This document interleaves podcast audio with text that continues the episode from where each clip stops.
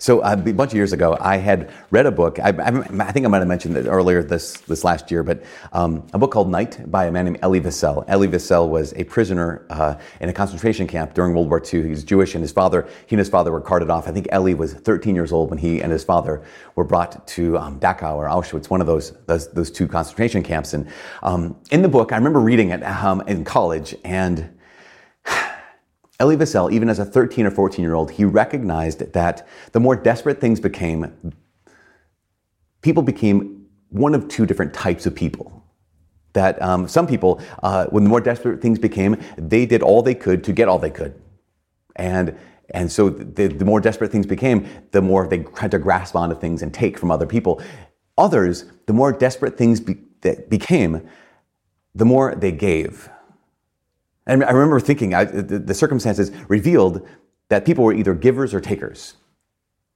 And I was haunted by this. I'm just like really, actually, kind of, I don't want to say tormented by it, but like really, it, it, it still haunts me even now because um, I keep asking the question, okay, which one would I be? In that, that kind of situation, when those circumstances are so desperate like this, which one would I be? Um, would I be a giver or would I be a taker? And the question, of course, is not just in those kind of circumstances would I be a giver taker. The big question is which which one am I? Because every one of us right now, we don't have to wait for circumstances to get horrible to know. Okay, am I a giver or am I a taker? Uh, I mentioned a couple weeks ago Cardinal Francis Xavier Nguyen Van Thuan. He was uh, a Vietnamese man who became a priest, he became a bishop, and at one point the Communist Party put him in prison, and he was in solitary confinement for eight years. He was in prison totally for 13 years. Um, and he says that one of the great pains he had was that in prison, especially in solitary confinement, one of the great sufferings of his heart was that um, he had nothing to give. And there was nothing he could do. Just he was by himself in this cell, and he had no one to help. He had no one to serve. He had again, he had he felt useless. He felt worthless. He um, felt helpless. And in this cell, his greatest pain, in so many ways, was I have nothing to offer. I have nothing to give. And I, I remember seeing this. Here's Elie Wiesel's book about there are givers and takers. Here's Cardinal Van Thuan's book called Five Loaves and Two Fish. And his great pain was that I have nothing to give. And I wonder, I wonder if that would be our pain. Like, I wonder if in a cell, that would be my pain. I wonder if any point in my life, um, I think because I'm, I, maybe like me, you, we're so used to taking. We're so used to receiving. We're so used to consuming. In fact, we get so used to consuming that there's a priest, his name is Father Michael White. He wrote a book a bunch of years ago where he noticed something in his parish. He noticed this culture in his parish um, he describes it like this. He said that uh, in the course of Lent, one of the things that he and his parish staff would do is all throughout Lent, they would put on these, these pretty elaborate suppers. And all Fridays during Lent, uh, they would have a supper and entertainment and some kind of like deep kind of prayer thing. And he said that this was, it, it exhausted the entire staff because in the weeks leading up to this, they had all the preparation, all the planning, all the organization. During the, the six, seven weeks of Lent, um, they were up late, they were getting up early, they were doing everything they possibly could to put on the most incredible meal and the most incredible entertainment, most incredible prayer that anyone could possibly, possibly want. And he said the breaking point for him came one night, it might have been the sixth night or the seventh night, and someone came up to him and, and said, and basically they complained about the food. and he thought, wait, wait, a second. This is not only, not only have the staff been putting their lives on hold and sacrificing so much and giving so much and offering so much and working so hard, but also this meal is free and you're comparing, uh, you're complaining about free food. And he realized that maybe what they were doing, they weren't helping the parish by doing this thing. Maybe they were exacerbating a problem. And the problem he noticed, he called it this. He said, I think we're raising a culture of consumer Catholics. And I wonder about that, that, that, that term, consumer Catholics, where, um, our mentality is that we show up and we show up to take, we show up to receive, we show up to consume. Um, nothing is given, but um, everything is just taken.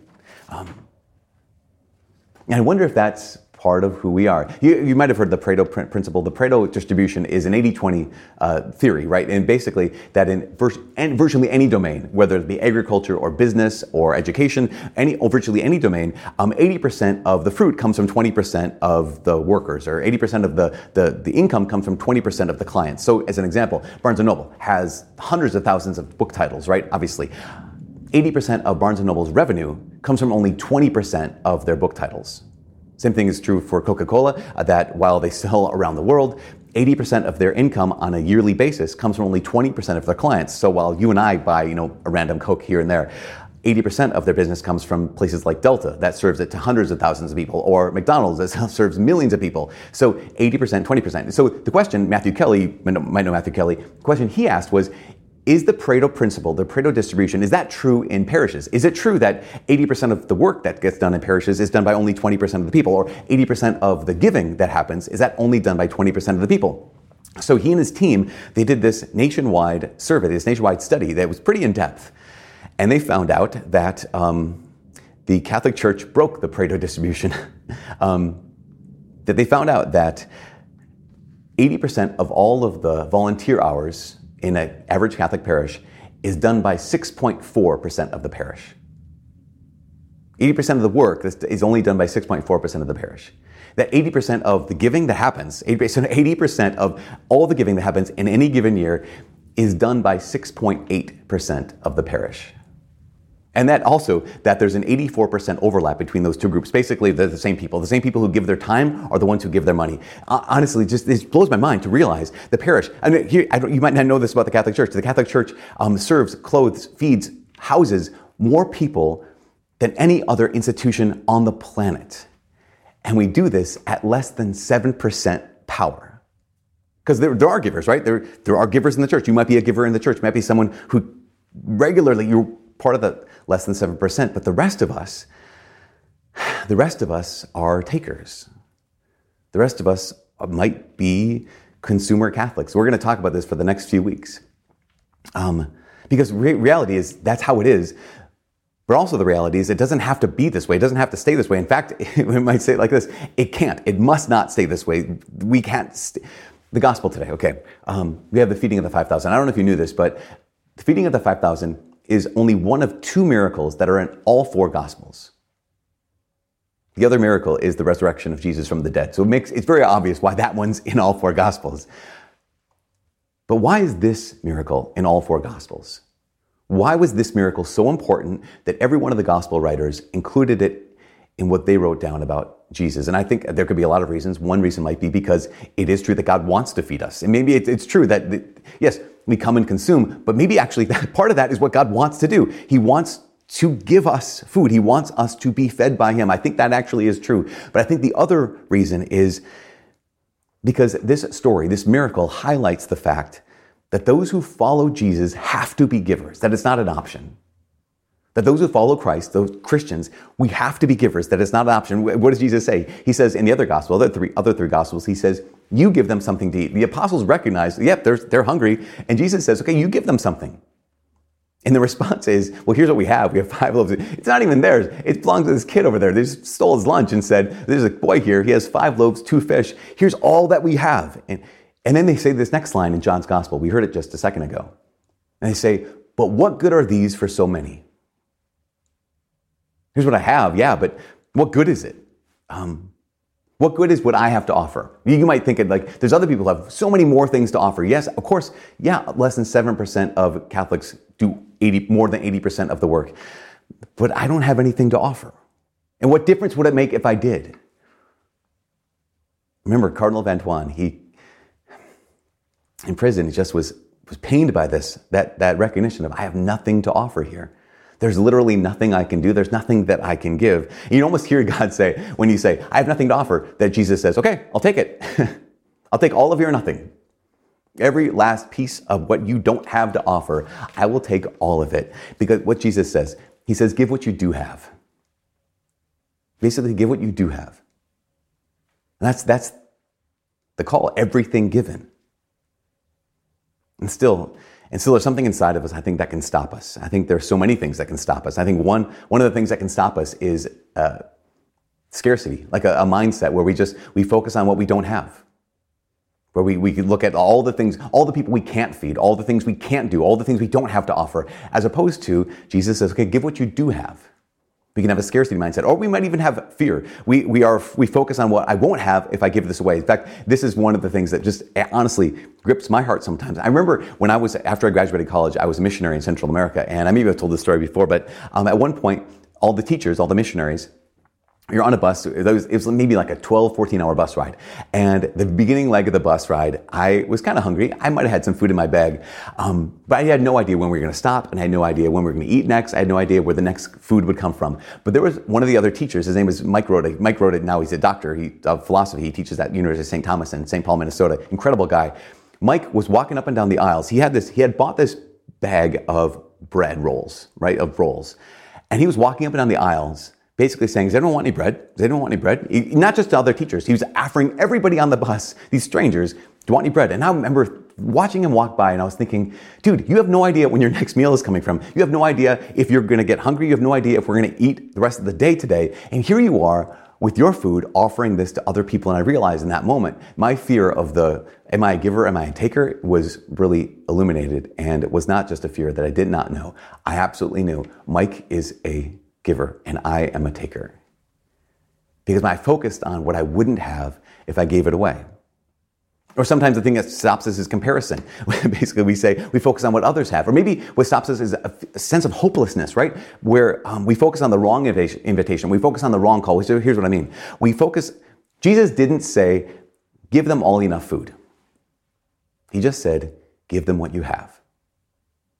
So sometimes we focus on the wrong call. I can't do all these things. You're right, you can't. You can't feed 5,000 people, not, not including women and children, but you can give what you have. And here's the thing imagine, imagine what could happen if we did this. Just, I mean, for a moment, just imagine what would happen if we did this. Imagine if this wasn't just like a Bible story that's kind of oh, a little lesson from Jesus. But what if this was the way that Catholic Christians actually lived every single day? As I said already, that the Catholic Church is the single largest uh, organization on the planet that feeds more people, houses more people, clothes, clothes more people, employs more people than any other single charitable organization in the world. And we do that on less than 7% manpower. Imagine how many more people could be helped if we were just at like 8%. Honestly, imagine how many more people, how many more relationships could be restored, how many more people could be reached with the gospel, the mercy of Jesus Christ, if we didn't just double this to 14. What if we just increased it by 1% or 2%? What if we were operating at 9% efficiency or 9% power? The world, I mean, what is the church doing right now at less than 7%? It is transforming the world. What if that just changed by 1 or 2%? You know, last week we talked about last week we talked about St. Maximilian Kolbe and how in Auschwitz he saw that man who said, please spare my life because I have a, I have a wife, I have children. And St. Maximilian Kolbe decided, okay, here's where I'm going to pour everything out. Here's where everything in my life will be given. And that's the call for all of us everything given. In fact, that's probably our motto everything given. I've got five loaves and two fish. Okay, give it all. Everything given. I've got my time. I've got my gifts. Okay, everything gets given. So we ask the question, how? Like, how do you do that? How do you live that way? And the reality is, you just have to start. The reality, of course, is how do you become a giver rather than a taker? How do we become someone who offers and, and pours ourselves, ourselves out rather than becoming consumer Catholics? Is we just have to start somewhere. The goal is everything given, but the first steps are what you call first fruits basically being able to say, God, okay, God, do what you will with my life. Do what you will with my time. Do, do what you will with my stuff. And so, again, the first steps have to do with first fruits. And so my invitation, of course, is, um, in the Old Testament, there was a thing called first fruits. Basically, what it was was if you had a field and it had crops in it, 10% of those crops, whatever the fruit was, that belonged to either the Lord or it belonged to the poor. But it wasn't yours because it was your, it was your first fruits. It was, it was meant to, it was meant to be given. If you had a firstborn of the flock, right, of a sheep or goat or ram or whatever that, that first one, that was given to the Lord, it's dedicated to the Lord, that's the first fruits. And so basically, that first 10%, that belongs to God. It belongs to other people. what if we did that? Catholics, I think we give at roughly, I think, maybe 2% of our income, maybe less than that on average. But what if we actually lived the biblical Old Testament injunction to give 10%, to give actually a tithe? And you might not be ready to do that. Maybe you'll have to start at 2% and build your way up to 10%. But what if we actually did that?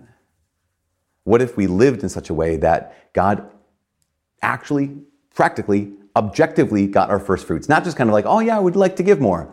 But what if we planned it out? It would mean we'd have to have a budget. And that's my invitation, is to make a budget because um, we need to know what we have in order to know what we have to give. And so what I need to do is I need to sit down. Maybe I need to sit down even this week and make a budget because I need to know what I have in order to know here's what I have to give. And then to make the decision, here's how I'm going to set that aside. Here's how I'm actually going to actually going to contribute and give God first dibs and give God my first fruits with my stuff and also with my time. Um, and remember, 6.4% of people in parishes do 80% of the volunteer work. I need to decide, okay, where am I going to serve? But also, uh, where am I going to pray? When am I going to pray? Because if we, Mother Teresa, who did so much incredible work, so much incredible service to the poor and for the poor, she lived with the poor. She said, I could never do what I do, even for one single day, if it wasn't for the two hours I would spend in presence of Jesus Christ in the Eucharist. So we need to be people who pray. We need to be people who not only give our time to others in service, but we have to, have to give God our time in prayer. And what that looks like is it looks like um, deciding. My first fruits when it comes to time is what's the first thing that gets scheduled? The first thing that gets scheduled, where you have some freedom to schedule stuff, and you might have to work from nine to five or whatever that is, that part is already taken. Where you first get to put something on your own, where you decide in your calendar, that's your first fruit. The first thing to get scheduled is when am I going to pray? I mean, I was, I was talking with, I, don't, I wasn't talking with, I read an, a letter from a man who's been doing the Bible in a year.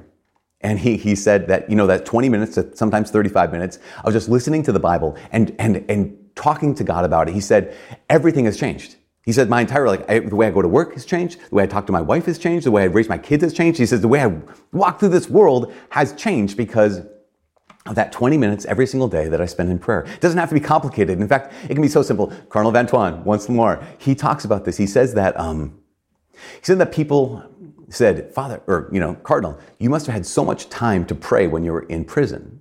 You had nothing else to do, right? You just, you're in a room by yourself. You, you must have had so much time to pray when you're in prison. He said, you would think that, but he said, I was so either in pain or sick or suffering or exhausted or distracted and distressed. He said, I found it so difficult to pray. And he shared this story. He shared a story about a man who used to walk into the church and then bop out. He, was, he, he stopped by the church, step, step in front of the, stop in front of the Blessed Sacrament, and then leave the church. And at one point, someone said, "What? Or even going to the church? You, do you even have enough time to pray?" And he said, "Yeah, I, I have time to pray, but it, my prayer is really simple. I'm a simple guy." What he would do is he'd go into the church, go in front of the Jesus in the Eucharist, and he would say these words. He'd say, "Hi, Jesus, it's me, Jim," and that's it. Hi, Jesus, it's me, Jim, and then he'd leave. But everything, every day he would do that, multiple times a day if he could. Hi, Jesus, it's me, Jim. As Jim got older, uh, he was put on a hospital floor, and the nurses and doctors they recognized that when Jim was there, the floor was different. When Jim was there, the, the patients were different because Jim would walk up and down the hallway, and he, when he could, and he would stop and visit patients and sit with them and, and visit with them. And he had he had he himself had no visitors. But the nurses and doctors realized, recognized that Jim had so much joy. And they said, Jim, why are you so joyful? And he said, Well, I get to visit with people all day. They said, Yeah, but you don't you don't have anyone who visits you. And he said, Well, doesn't someone visiting you make you happy? Yes. But no one visits you. He said, But I visit them. And that makes me happy. Because I have I'm giving what I have to give. When Jim could no longer walk up and down the floors, he had two chairs set next to his bed. When one person would come to visit, the chair would be empty, and people would ask him about it. And he said that I used to go into the church and I used to say, Hi, Jesus, it's me, Jim. He said, But now, when I'm in bed and I can't go see him, Jesus comes to me and he says, Hi, Jim, it's me, Jesus. Cardinal Van Thuan, he said, there were days when, weeks, months when he couldn't hardly pray. All he could say was, Hi, Jesus, it's me, Francis. He gave what he had. And that's the reality, of course. Everything given and nothing wasted. And this is the last thing. Um, at the end of the gospel, Jesus, after his miracle of feeding 5,000 people, not counting women and children, Jesus says, Gather the fragments left over so that nothing will be wasted. And you know this, you know this, that nothing given to God is ever wasted. Nothing given to God is ever wasted. But our motto is everything given and nothing wasted. The last story about Cardinal Van Thuan is um, this moment when he's, he's, a quote. He says this. He's in prison. He says, My morale was at its lowest. I was almost in despair. In the darkness of my cell, cut off from my diocese, cut off from God's people, from any human contact, I could not do anything for anyone. I could not even talk to anyone. I felt completely useless. Again, I meant to be a giver, but I can't give. He said, I prayed, but God did not seem to hear. And then all of a sudden, I saw, as if in a vision, Christ on the cross, crucified and dying. And he was completely helpless, certainly worse off than me in my prison cell. And then I heard a voice. Was it his voice? Saying, At this precise moment on the cross, I redeemed all the sins of the world. Jesus saying, At this precise moment on the cross, with nothing left to give, I redeemed all of the sins of the world. Jesus is the ultimate giver. And what he proves to us, what he demonstrates to us, what he absolutely makes, makes absolutely clear for us is that when everything is given, nothing is wasted. Even the moment we have nothing left to give, that is the supreme moment when Jesus Christ redeemed the world and redeemed your heart and redeemed my heart. Because of that, we must become givers. We start with our first fruits and we end with everything everything given, and nothing wasted.